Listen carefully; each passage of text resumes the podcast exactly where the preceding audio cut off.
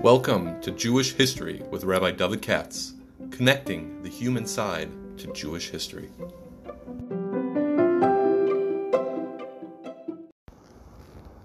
For sponsorship opportunities or to support this podcast, please visit our donate page at www.support.rabbidavidkatz.com. Hi, it's Wednesday night. I'm starting, I'm experimenting with a forced podcast a week.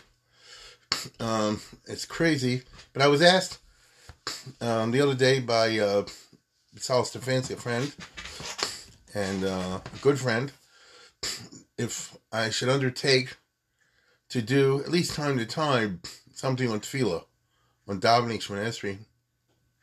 I'm not 100% sure what he means. I don't think he's 100% sure what he means. But it doesn't matter. I'll see how it goes.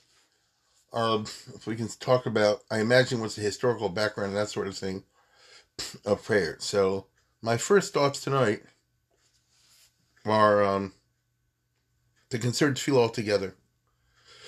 Uh, because I know what we have today, and we know once upon a time it wasn't there. So the question is, what's the evolution? Now, as there is a history to prayer in Judaism. There certainly is a history to the siddur, although a lot of it's obscure.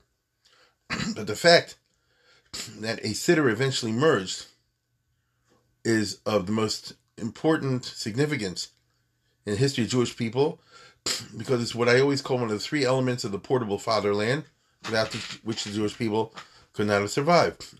Not to use too fancy English, but without the three components of the portable fatherland, the centrifugal forces would have overpowered the centripetal forces, and we wouldn't have a Jewish people today. It's enough as it is, but it would really be impossible. So sometimes in Bais Sheni, uh, it was created, uh, they emerged, uh, and also before, uh, three critical elements that enable the Jewish people to remain a people, even though they weren't all in the same country, and even though eventually they didn't even have a church, and they did not have geographical contiguity, as I always say. All right? The three uh, elements of uh, portable fatherland, what united the Jews, is the same Bible, the same calendar, the same prayer book. Right? Uh, it's like the air we breathe. You take it for granted. You understand? But without, we wouldn't be uh, together. Uh, in the beginning of the Bayesheni period, somewhere along those lines. I mean, I know the tradition, the exact details are unclear. They emerged what you and I call the Tanakh. if I want to simplify it, I'll simply say, Danshe Knesset made the Tanakh. The Chumash was already there. I think I mentioned it just the other podcast. But the other parts, the Nevi'im and were not there, obviously. Let me put it this way in the time of Shmuel and Navi, there was no there was no Navi, you know, it wasn't, wasn't the Nach, right? Right? They weren't written yet. So um, by the time you get to Anshe Gedola, or somewhere along those lines in that era, there emerged what we call the Hebrew Bible, the, the Tanakh of 24 books. now, I can't overemphasize the importance of that. That means wherever Jews are, they had the same book, same Torah Shabbat Suppose we had different scriptures it'd be impossible to even have a dialogue if we have the same book. So we can fight. I could meet, let's say, for example, a skeptic or a reformed Jew or something like that, who says, I don't believe that there really was an Akedah Yitzhak. All right, but we're talking about the same event. You understand? I could say, I don't agree with the, your interpretation of Adam Machava. We're talking about the same story. But if he says, I don't agree with your, interpretation of Hupta La Bomba, and I say, I don't agree with your interpretation of Bezesh Meza, neither of us you know, we're talking past each other. so for Jews to all be in the same page, that they're talking about the same book, even to argue with the same book, is an element of first importance, even though most people don't realize that. That's number one. Number two, same calendar. Imagine if in one place they keep Pesach now, another place they keep Pesach there, it'd be impossible. Meidach wherever the Jews are, since we all have the same calendar. So, especially in old days, but even nowadays, Wherever I go, I could be a Sephardi going to the Ashkenaz, I could be a Turk going to Cucamonga, you know. But if it's going to be a shoulder in Rangoon or whatever, it's going to be, you know, the first day of Pesach, the second day of Pesach, the Yom Tovim. Makadish uh, Yisrael Azmanim, and so on and so forth. And the Shachris is going to be Asher Nasal, the Sech Vino, Avkim B'Yam It's it's a powerful element of of of, uh, of uh, commonality, and again, I don't think most of us appreciate it. I know there's a couple of differences in the schos between Sfard and Ashkenaz, all that, but it's relatively minor. Let's be honest. Okay, it's rather minor. So this puts us on the same page. Uh, I'm sorry, that was the calendar. And then, if you're talking about the same prayer book, the fact that we all, like I said before, have the same set of prayers, more or less, I mean, 99%, 95%, means that I could walk into any shul at any time and just pick up where I am. You know, like I said before, if I walk on Friday night into a shul in Italy or something like that, if it's Orthodox shul of any type, I know what they're going to say. You see? So these are extremely powerful elements. On the other hand, once upon a time they did not exist. now the calendar maybe existed, but uh, the the Torah that we're talking about, the broad Torah, and the uh, prayer book didn't exist. Now the broad Torah, I mean, you had the Chumash from the beginning, so that's something to go on.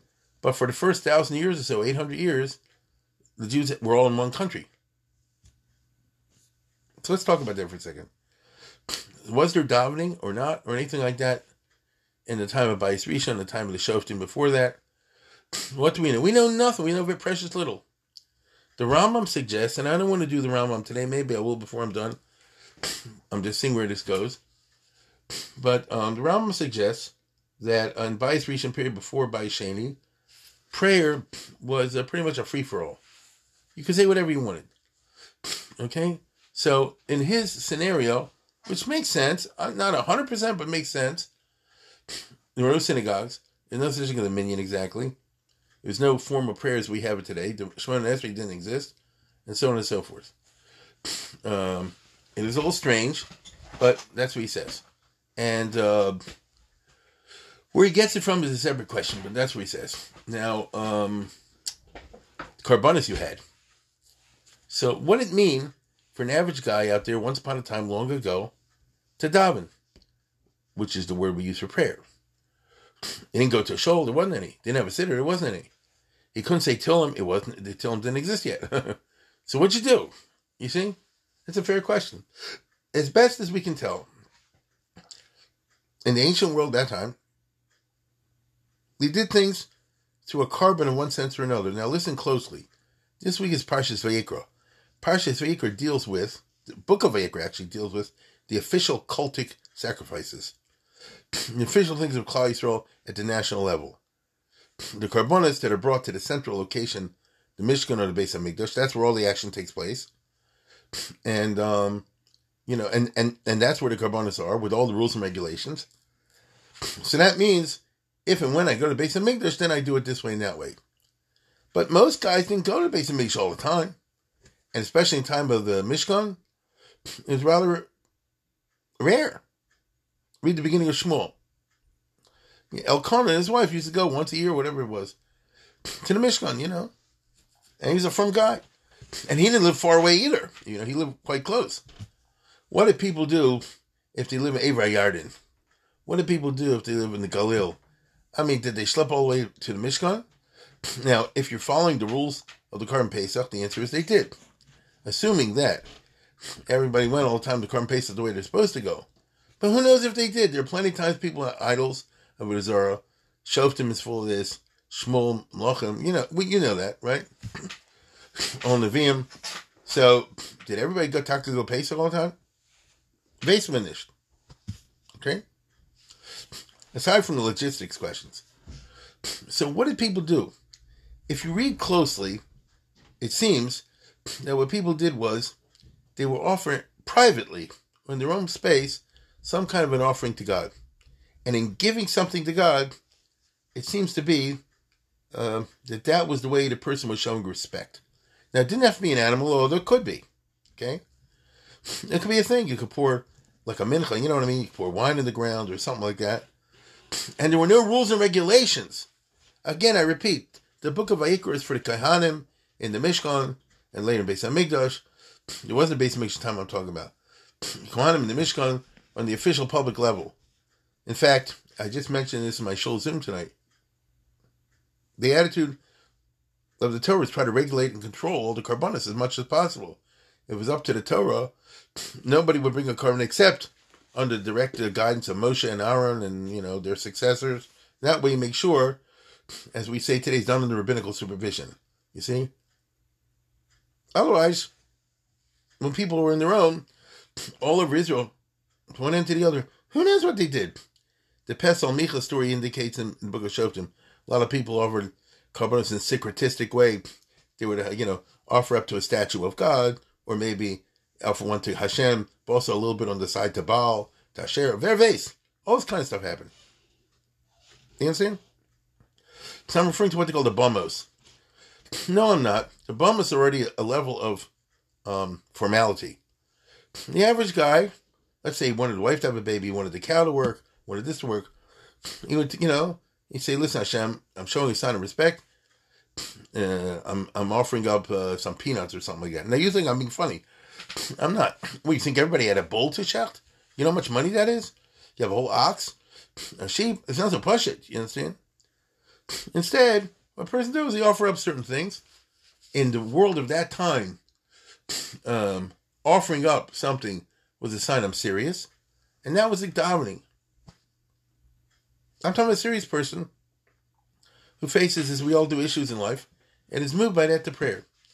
The Rambam argues that there was a requirement, a halachic requirement, assuming that people knew all the halachas, which is by no means clear in the Bais period. The Rambam argues that there was a, a mitzvah deraisa to talk to God at least once a day. Right? He goes so far as to say that there was a structure to it. It was a beginning, middle, and end. I mean, really? Is that what people did? Yeah, you know, maybe.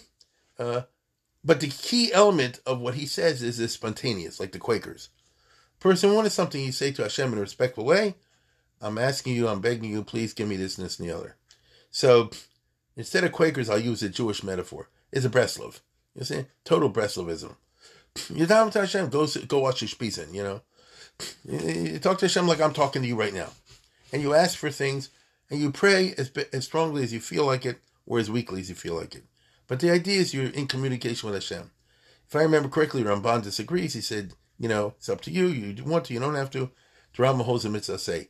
But that's already using the language of halacha, of formality. We don't know what people did. I know that it always says, when you go through the history books of Shmuel, Malachim, Rak Lo Soru, even the good kings, with one or two exceptions, were not able to get rid of the bummers. And the bummers were local altars in the town, or like you say in your backyard. It's a little bit now in the Corona. Now everybody in the Corona has their own minyan in the backyard. Uh, so since he make, make his own, at that time there wasn't even me. now you you're, you're conforming to the regular sitter, but you're doing it in the backyard. That time, a, a korban in the backyard. There are no rules and regulations. Uh, you know, it doesn't say you do the blood this way and that way. You can't eat blood. I understand you can't eat chalev, but there's no rules of a murin and you know lina and all that stuff. so it's a much more naturalistic and simplistic way of praying. The big problem was, it seems, the syncretism that people mishchacharim pagan elements in the prayers. That's why it says Nechumash They got to watch out for those people that to, do the blood and you know sacrifice the demons and all kinds of things like this. And there are many uh, svarim that talk about demons now, right? If you if you go through the history of this farm, they're written last 1,000, 1,200 years on uh, on prayer from time Rishon one, it's a good amount of mazikim and demons and things like don't don't don't kid yourself. Okay, I'm not saying Maimonides something like that, but there's a lot of stuff out there. Uh, you know, we have coming up, and I do them and you do them. You know, uh, according to many sources, that's where the Elyon, you know, Shmuel comes from, and things like that. So um, keep that in mind. Now, in this system or this world in which everybody did his own thing. Every girl did her own thing. So, so uh, there's no regular regularity, no regularization, no regulation. that was a problem when it led to the syncretistic business, because the person may realize or not realize it, but you know, you could be davening in the wrong way. You could be talking to reshuyos. I mean, the average person doesn't understand all this kind of stuff. people could imagine. I mean, the Pesel Micha really means the person was trying to imagine what God looked like. Even if you pinch yourself and say it doesn't really look like that, but the idea of making an idol for God or something like that means the person I want an approximation. And uh, he didn't realize that's an avodah zarah. He did not realize avodah zarah. They didn't mean bad, it seems. They didn't realize it.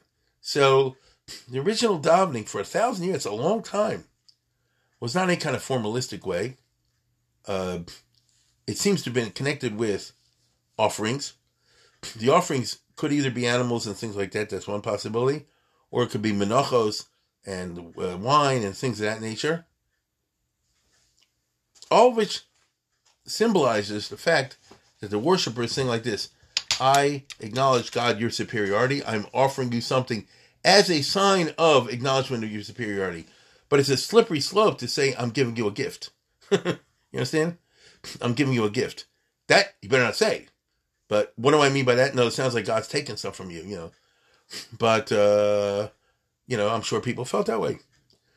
Now, it's very interesting that uh, that can easily degenerate into the idea that says you do a sin, you give them a gift, and uh, shine.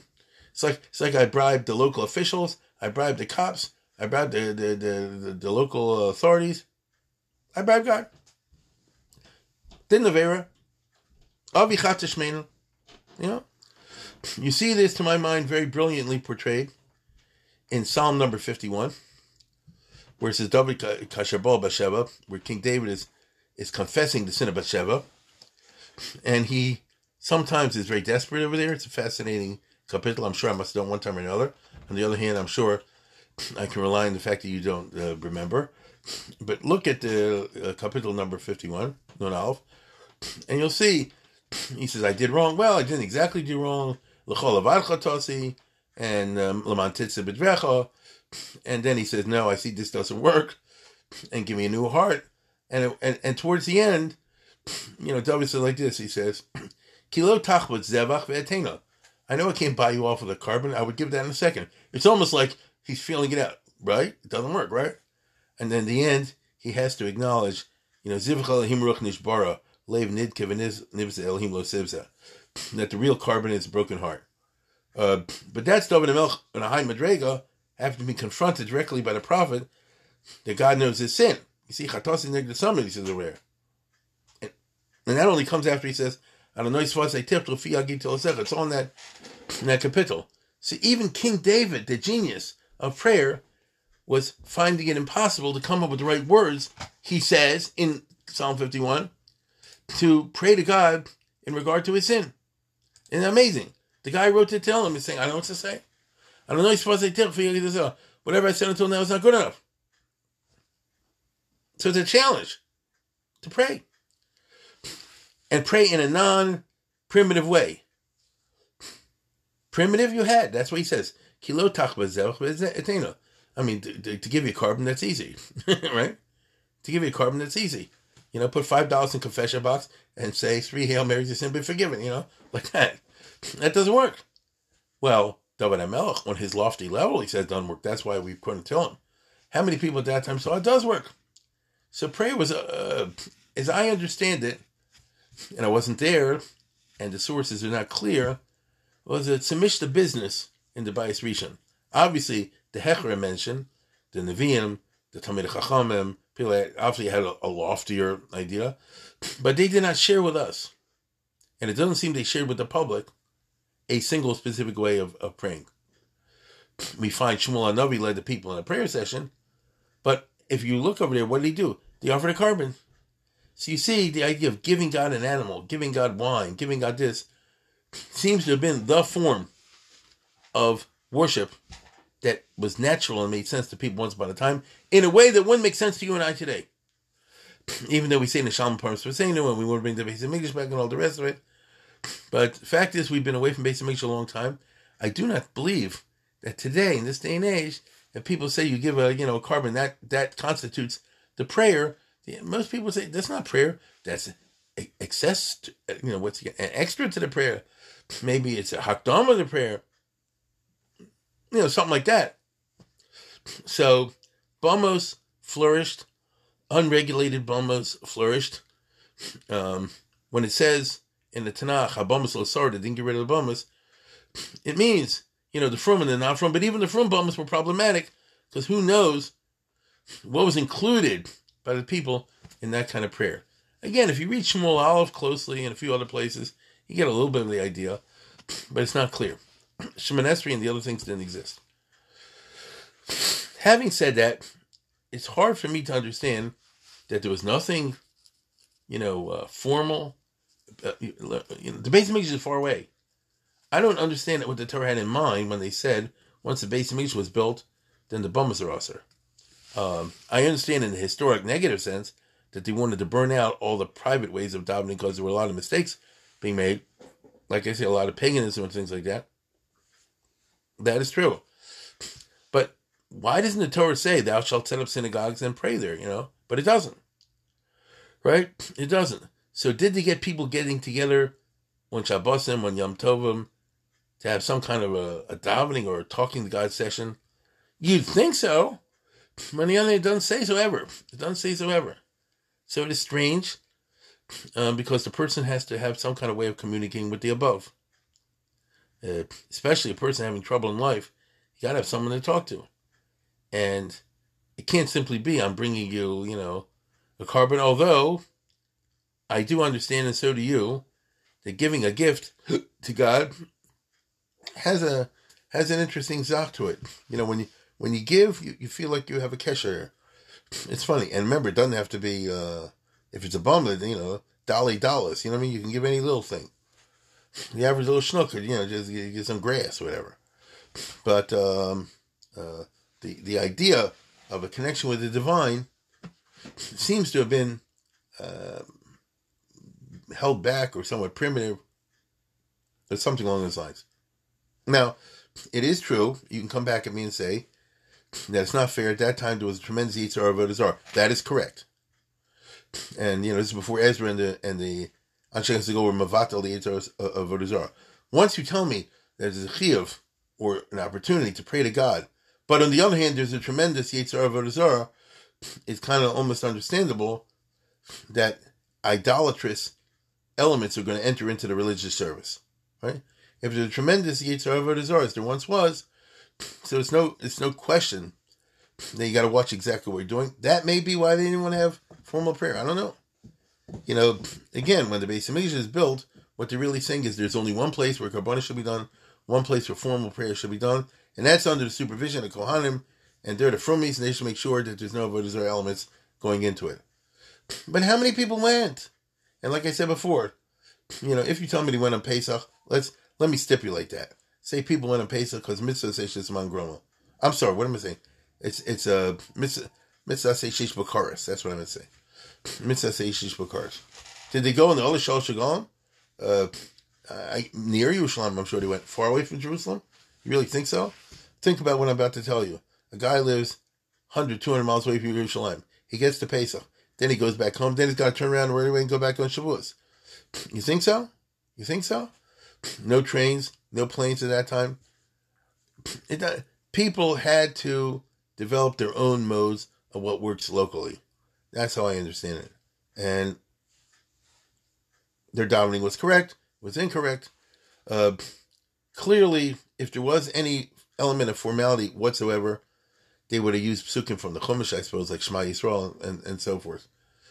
But beyond that, we will not know. Beyond that, we will not know. Uh, the Beis Hamikdash itself went through ups and downs. If you read the book of Malachim and Divrei Yamim, you'll see that uh, a good element of Klal Yisrael went down the tubes right away with Yeram and the Bud. So what was Tefillah, what was dominating in time Yeram when the Egel was up with official religion? and sometimes was added to Baal and Asherah. So what was Tefillah? You understand? Those kind of kings are the kind that would close down the shuls anyway, if there had been such things. And even the king Yehuda, which was in the south, at least half the kings were, were no good, and maybe more. And some were so bad that they closed down base of. Well, I mean, if they close down the base of they're definitely going to close down local uh, prayer groups. So, again and again and again, I keep returning to the question what was davening like in the very beginnings of the history of Jewish people? Even though we're talking about a thousand years, it's a long time. And you definitely had novices running around, but you also had the opposite of novices. And you had a tremendous Yitzhak Avodah Zarah. So there was always a push or a dynamic to somehow or other include pagan elements in your worship. That's the Yitzhak Avodah Zarah. And uh, we can discern those, you know, like I said before, you know, the offerings, it's it's it's very tricky what you offer to. And the, um, what shall I say? The Nevi'im speak about this, uh, but what they mainly speak about is the attitude of El Cheapo. Why do you bring, if you're offering God a korban, why do you bring a lame animal, a blind, or something like that? That you know what that sounds like? The the system of davening, such as it was at that time, whatever you want to call it, lapsed into rote. Once it becomes rote, that on such and such time you bring the local animal, your local korban, and your local boma, if you just do it by rote, then you're going to pick a cheap animal. You see, because it's just yaitzig man. You see? Uh, uh, only someone that's really moved, you know, is going to take the trouble and bring a good animal. This is the language you find in the, of the Nevi'im. Devon Trey also in places like that. those kind of languages. And so we see that the period, which is the dawn of the Jewish people, was not characterized by Shachris Melchamayrav. It was not characterized by Shemona Esrei. Uh, according to Ramban, you don't even have to daven at all, and many did not. ever, Except maybe during a crisis.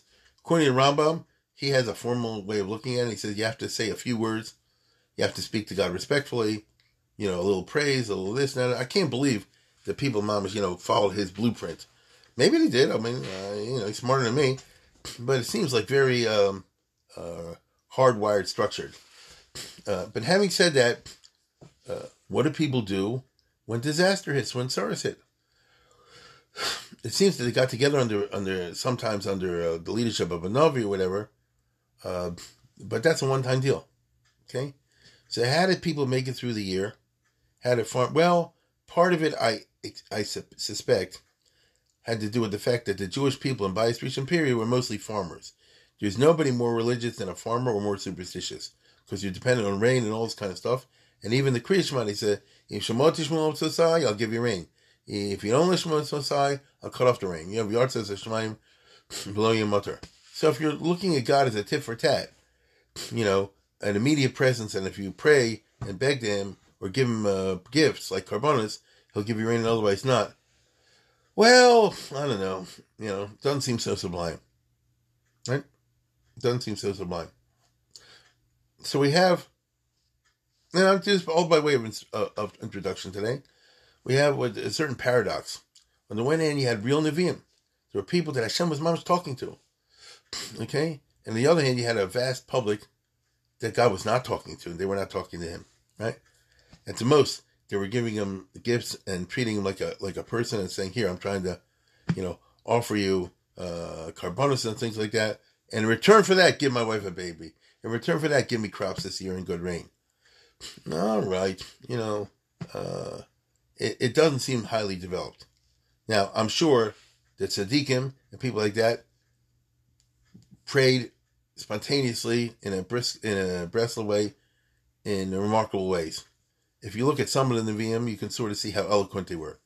But they didn't seem to leave us any kind of blueprint, right? It's funny. It doesn't say anywhere. Yeshayahu got the people together and say, this is what you should say on this and this time, or this is what you should say in the morning or evening, or this I should, uh, you know, speak about Shavuos, whatever.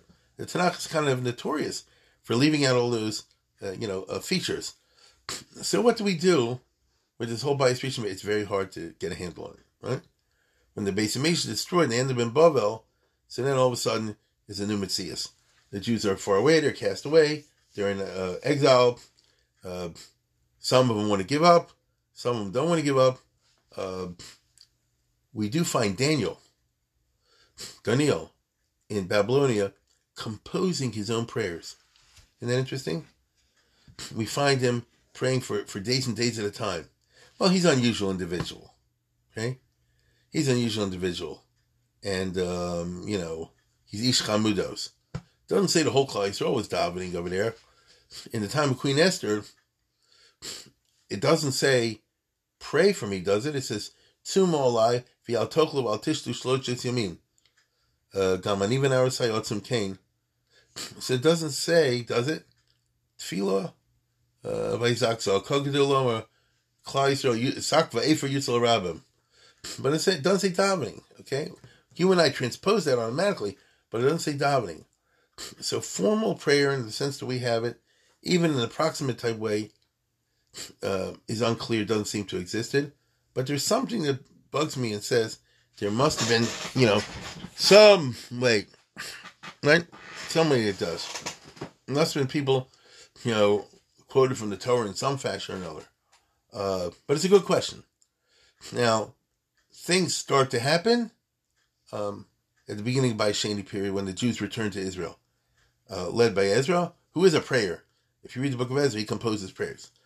Uh, then things seem to have taken a different level, uh, but that's something I'll, I'll I'll jump to next time. So consider this part one, and we'll move on in some future occasion to part two. And with that, I bid you a good Shabbos.